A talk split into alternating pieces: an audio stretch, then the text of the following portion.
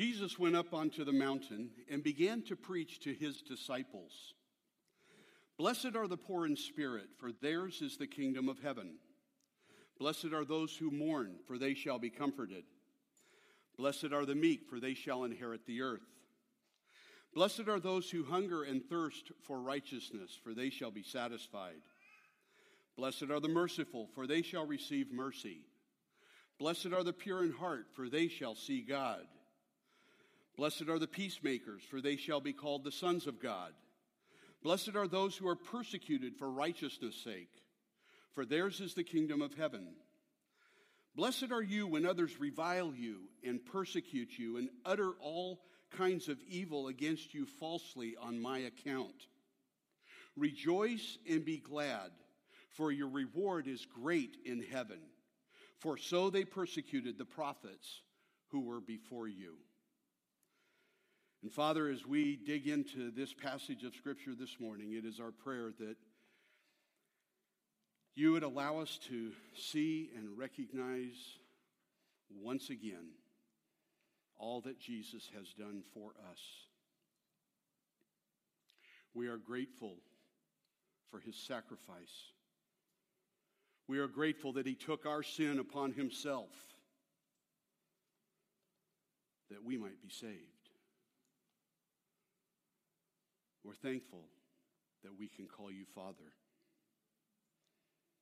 Get me out of the way this morning. Let us see Jesus only, for it's in his mighty name we pray.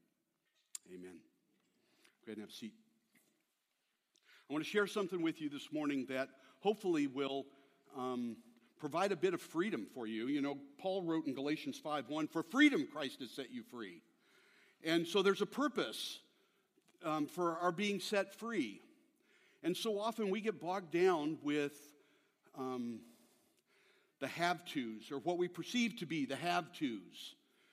And the fact of the matter is, Jesus has done it all for us. He has accomplished everything on our behalf. And that's what I want us to see this morning as we look at, at this, this passage of Scripture. After his baptism and being tempted in the wilderness, Jesus went to Galilee and he called Simon and Andrew and James and John. The Bible tells us that Jesus went throughout all Galilee, teaching in their synagogues and proclaiming the gospel of the kingdom. Remember that.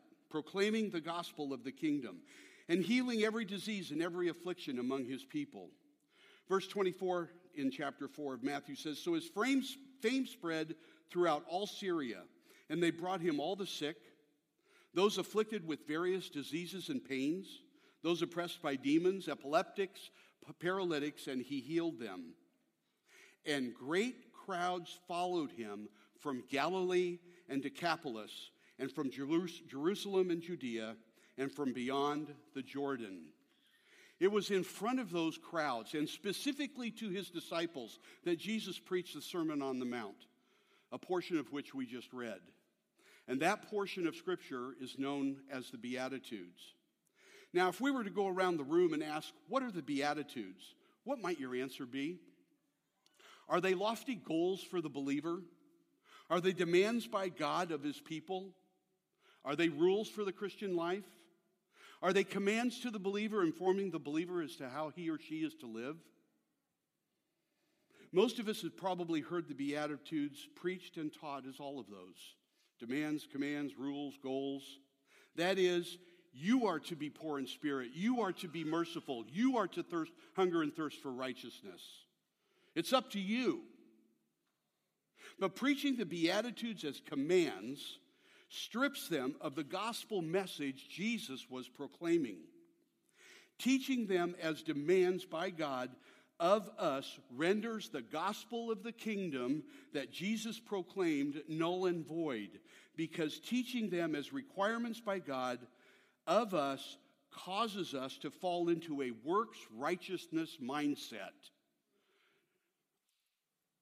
Almost setting aside what Jesus has done on our behalf. Why is that? Why do we default to that? Why do we think it's up to us to earn or maintain our salvation?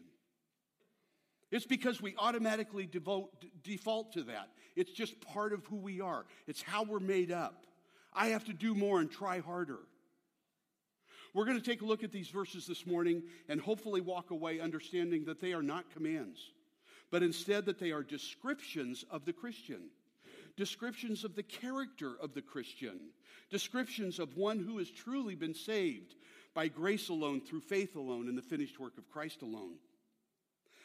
And all of that is a result of God's Spirit at work in us at redemption and during the rest of our lives during sanctification. These things are a direct result of God's grace in our lives. The Beatitudes, as one writer put it, take our gospel temperature. They are a gauge to see if and how well we understand God's grace. If we default to a works righteousness mindset, we have reason to question how well we understand God's grace in the gospel. Now, it's important to recognize there's nothing we can do to earn or maintain favor with God. We know that. We're not capable of the ethical transformation that would be necessary to earn or maintain His favor. That transformation takes place at the point of salvation when we come alive. And God's it, and it takes place as God's Spirit is at work in us after salvation, sanctifying us, making us more like Jesus. It's also important to see and understand that in verses 3 to 11, there's not one command.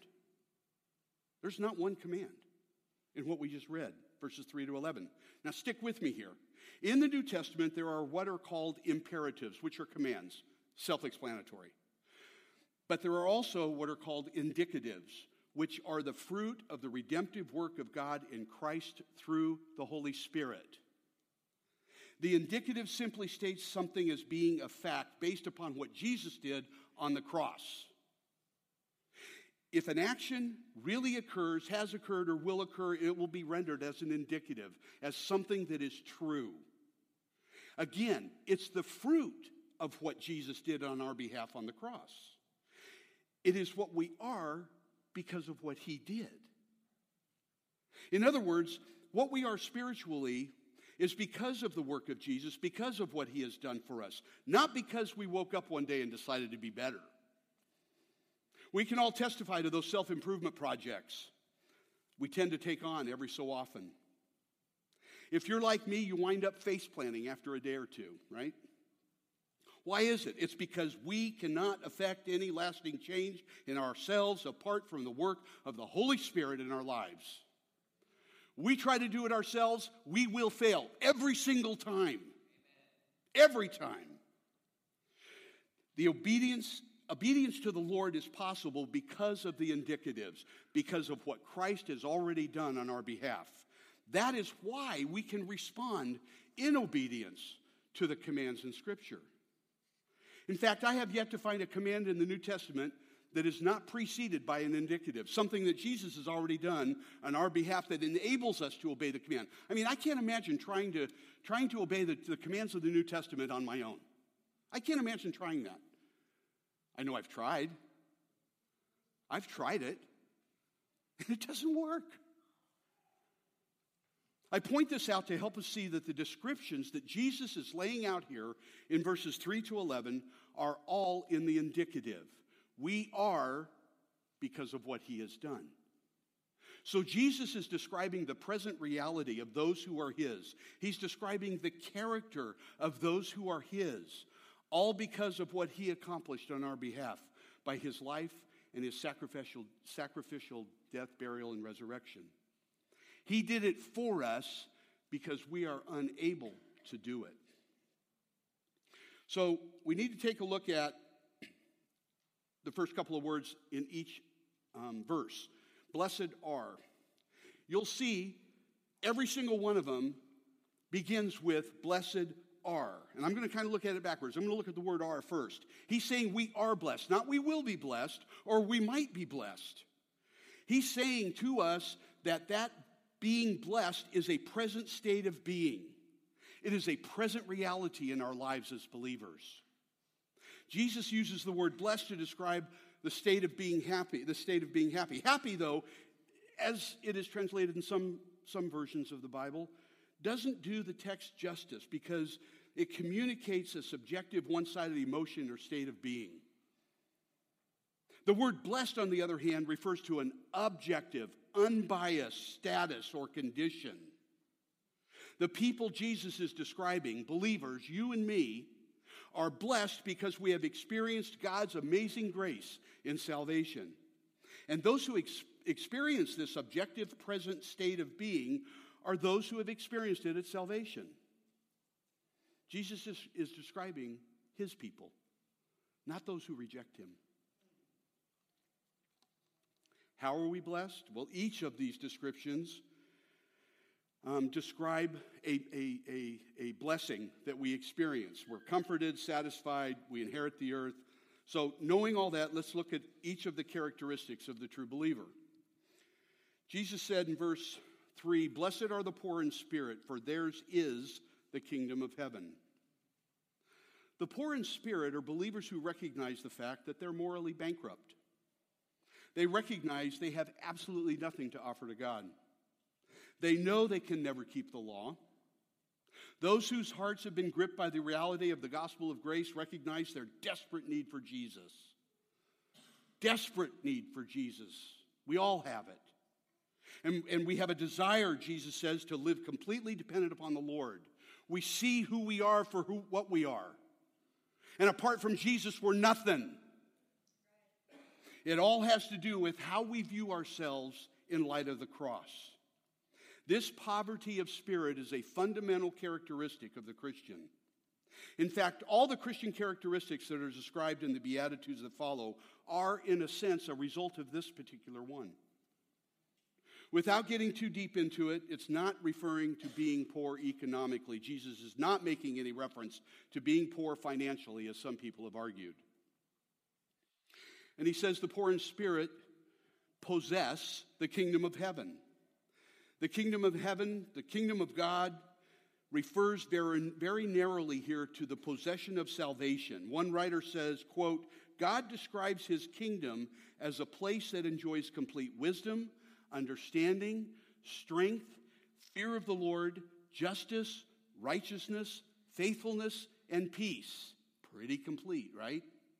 He goes on, indeed, in the kingdom of heaven, every aspect of salvation is fully realized. Blessed are those who mourn, for they shall be comforted. Those who mourn are true, those who truly see the horrible nature of their sin because they are poor in spirit. They recognize the fact they're morally bankrupt. The word for mourn is a very strong word describing profound and deep sorrow of heart that leads to weeping and bitter tears, not unlike how Jacob grieved when he was told that Joseph was dead. This mourning is a direct result of poverty of spirit and it is a present, continuous experience in the life of the believer because we never completely put to death the sin that is ours.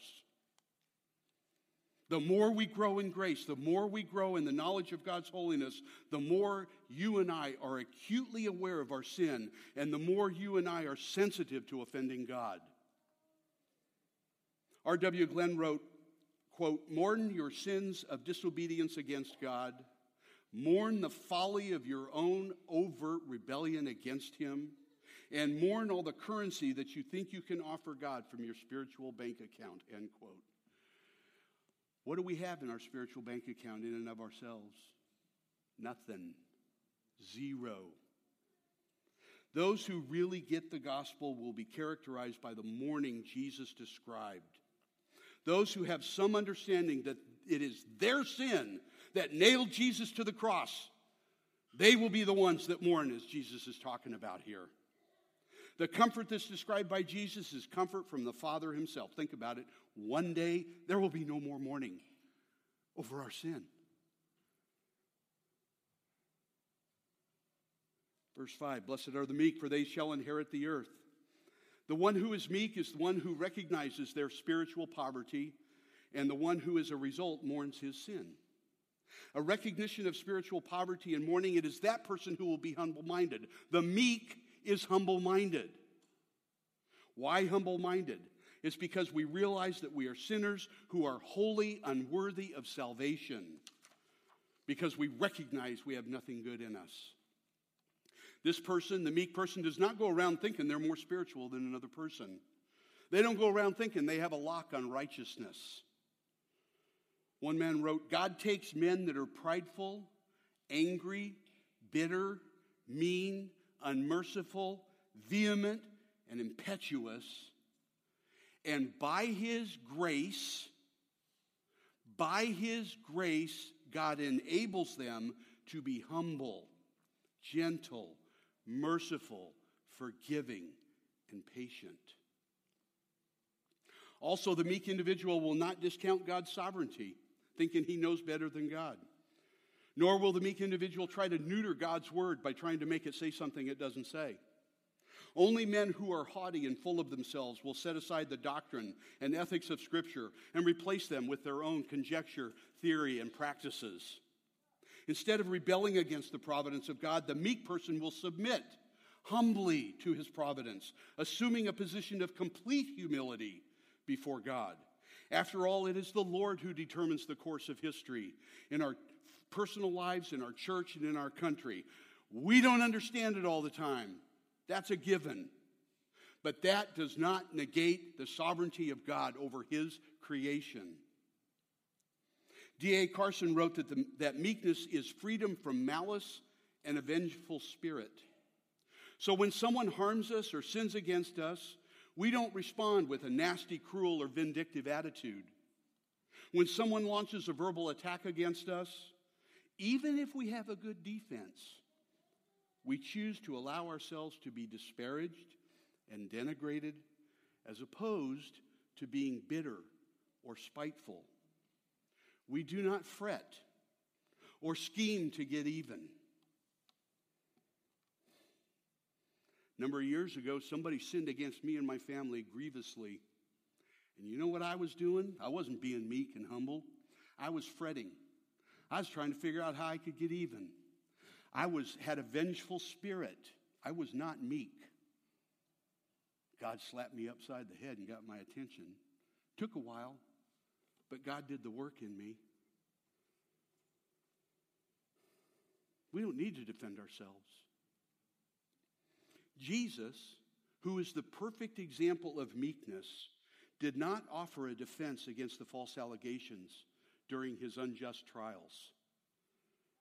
No, he trusted the Father for vindication. He is our defender. Only understanding the grace of God can make us meek. It's all about God's grace in our lives. And he says, The meek shall inherit the earth. It, re- it, refers to a reversal in one's situation. That is, we were lost, now we have been found. We were lost, destined for hell, and now we've been saved. The inheritance has to do with God's grace and our salvation, sanctification, and eventual glorification once we are with Him. Blessed are those who hunger and thirst for righteousness, for they shall be satisfied. Interesting that Jesus chose some of the um, deepest needs that we have, the deepest yearnings that we have, hunger and thirst, to describe this. Righteousness here is the deep yearning to live as God requires. It is an eagerness for right conduct and doing the will of God. This yearning and desire is the natural outcome of understanding the gospel of grace. Who are those who are hungry and thirsty for righteousness? It is those whose deepest cravings are for God's righteousness. And that dovetails with meekness, that, the humility. It's those who recognize that it's God's righteousness that matters, not the, their own pursuit of their own righteousness. For example, when you and I hunger and thirst for recognition or approval or fame or to be recognized as competent or whatever, we're chasing after the wind, pursuing our own righteousness. May as well just be batting at the air.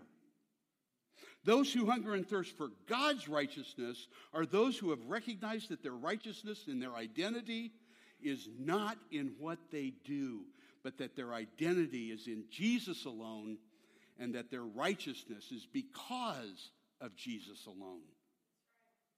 In order to have a righteousness that is perfect before God, we have to be perfect, and we cannot. So we are not to be pursuing our own righteousness through self salvation projects or doing more and trying harder. No, as believers, we abandon the pursuit of our own righteousness. We rejoice in the righteousness that is ours in Jesus. It's all about Him, right? It's all about Jesus. It's all about what He's done on our behalf. It was Jesus that was perfect. He kept the law perfectly. He never sinned. He fulfilled all the requirements of, if you will, of a perfect life. And at the end of his life, he said, It is finished. He did not say, It will be finished if those who believe will pursue their own righteousness. The fact of the matter is, you and I cannot achieve perfection. We can only receive such perfection as a gift, and we receive it at the point of salvation. Such a gift is the result of what Jesus did on our behalf on the cross. Paul put it really well in 2 Corinthians 5. He said, For our sake, he made him to be sin who knew no sin, so that in him, in Jesus, we might become the righteousness of God. And the being satisfied that Jesus talked about, the Greek word means stuffed. The SAT word is satiated. I almost missed it. Third, he's talking about our thirst being quest, uh, quenched and our hunger being gone because we will be with him. Blessed are the merciful. Verse 7 For they shall receive mercy. To be merciful is to really care about another and to show it. To be merciful is to really care about another person and to show it. It's not just enough to care, we are called to show it. Tim Keller wrote that it's not just feeling compassion for another, but moving beyond the feeling to intentional kindness, is how he put it. That's exactly what Jesus did during his ministry here on earth. He intentionally was compassionate. He intentionally was kind hearted. He intentionally was gracious. Those who have experienced the mercy shown to them by Jesus will naturally be merciful. They will show it. Now, I got a friend, actually two, and they're women. And I don't mean that mean. I'm just saying, my wife is, has the gift of mercy. And most women I know tend to have the gift of mercy or a part of, you know, a, a bit of it. These two gals will tell you, I got no mercy in my body, right? Their kids will tell, say amen. And yeah. But the fact of the matter is, if we're believers, we do have mercy. We are capable of mercy. It is a natural outcome of the gospel to be merciful, to care about others, and to show it. We have experienced so much mercy from God in salvation, and an understanding of the gospel of grace will naturally result in our showing mercy, this intentional kindness to other people. It won't be forced, or it won't result from a sense of duty, but it will flow naturally.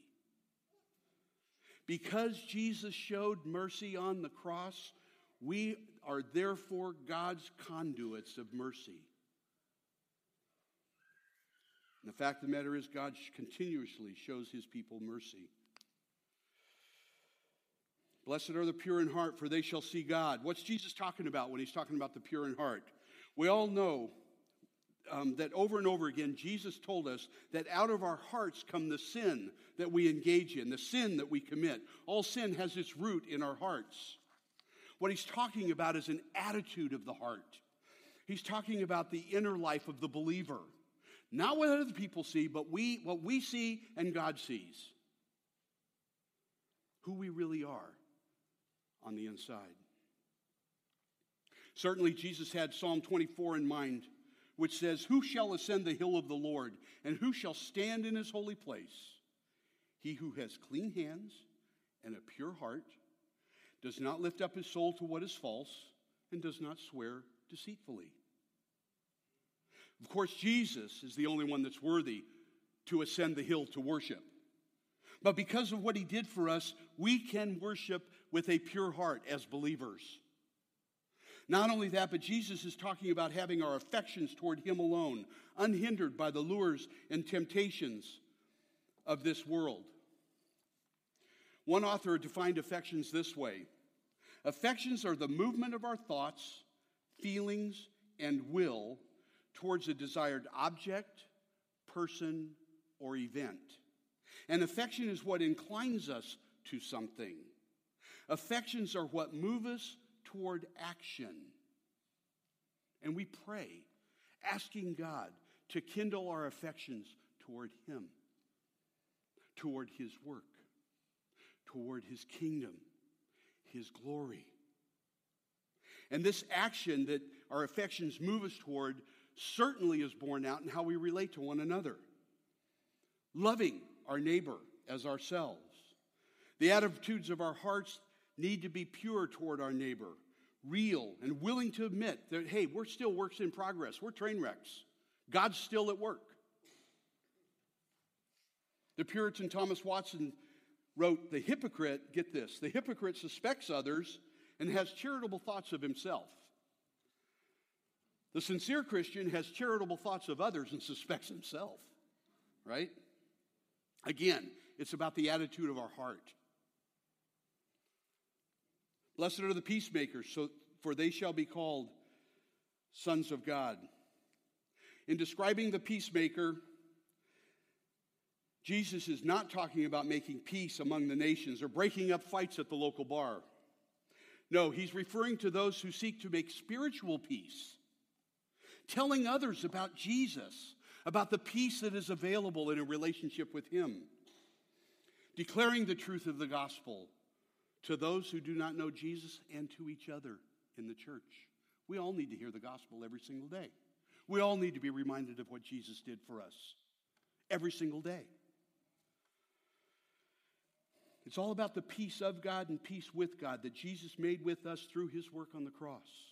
It's about the peace of God and peace with God that is ours through the power of the gospel. This peacemaking is the work of God. It is His work in our lives. We can no more become peacemakers on our own than the man in the moon. We cannot produce this peacemaking in our lives because we are totally self reliant and egocentric. If it depended upon us, our peacemaking would be totally ruined by sin if we did it, tried to do it in and of ourselves. Finally, verse 10 Blessed are those who are persecuted for righteousness' sake, for theirs is the kingdom of heaven. Blessed are you when others revile you and persecute you and utter all kinds of evil against you falsely on my account. Rejoice and be glad, for your reward is great in heaven for so they persecuted the prophets who were before you. The persecution that Jesus is talking about is persecution that results from believers living Christ like lives. He's talking about persecution that comes because we have trusted Jesus with our very lives.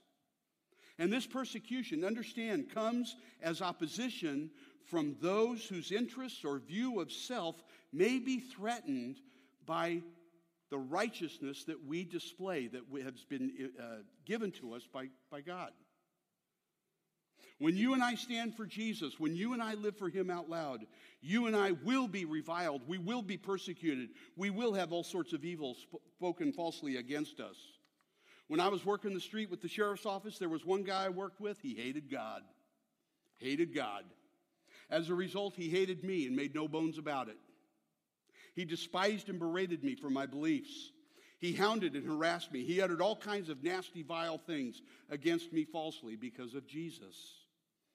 I expect that most, if not all of you, can relate similar experiences where you encountered that kind of aggression.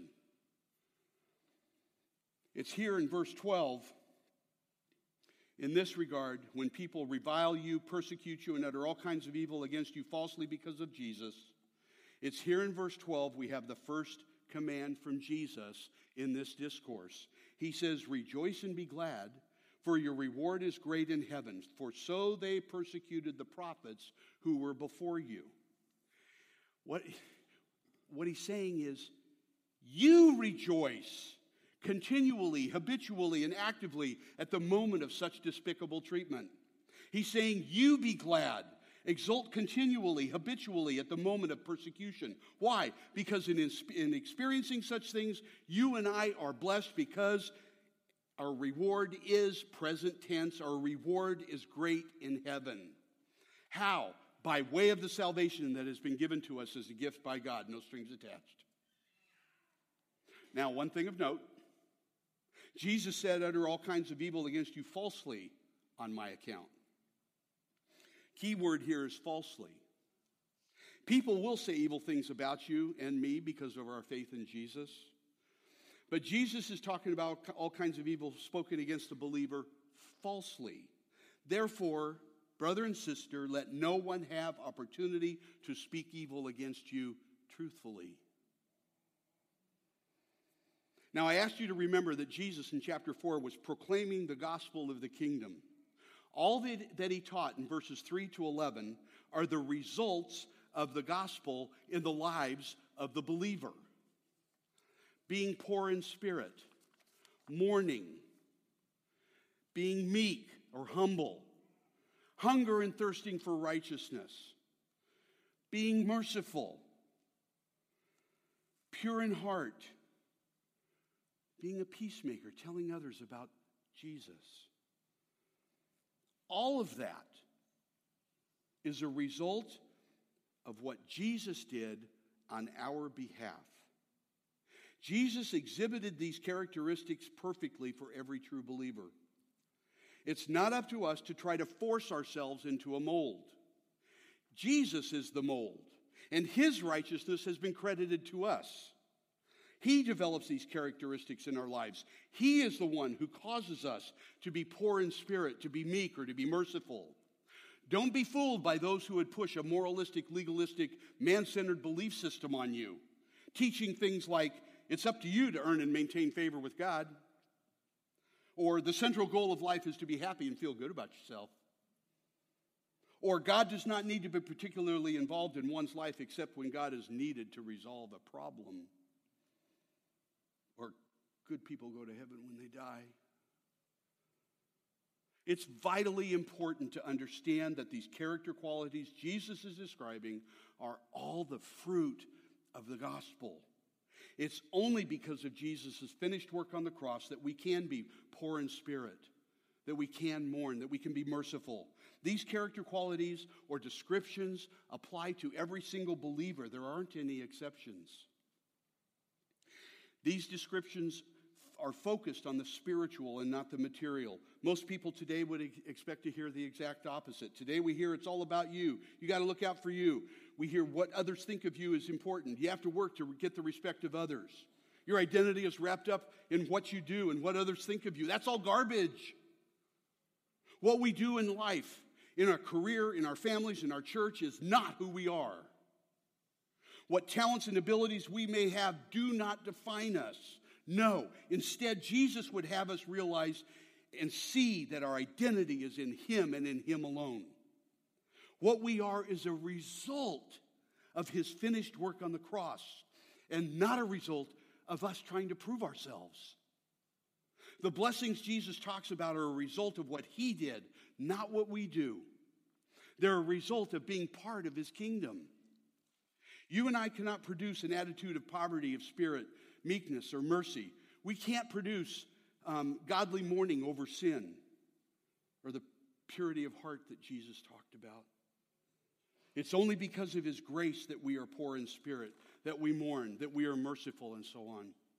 These attitudes in believers, these character qualities are produced by the Holy Spirit as He sanctifies us, as He makes us more like Jesus. It's a result of God's amazing grace at work in our lives, period. Aren't you thankful for that? And Father, we are so thankful for your work in us. You, you told us that you have begun a good work in us and that you will bring it to completion. Cause us, Lord, to be more and more like Jesus described poor in spirit, merciful, hungering and thirsting for your righteousness, pure in heart we ask you, Lord, to continue your work in us, sanctifying us, making us more like Jesus. And Father, enable us to live out these character qualities, these things that describe the believer. Your grace is amazing. We're so thankful for Jesus, and it's in his mighty name we pray. Amen.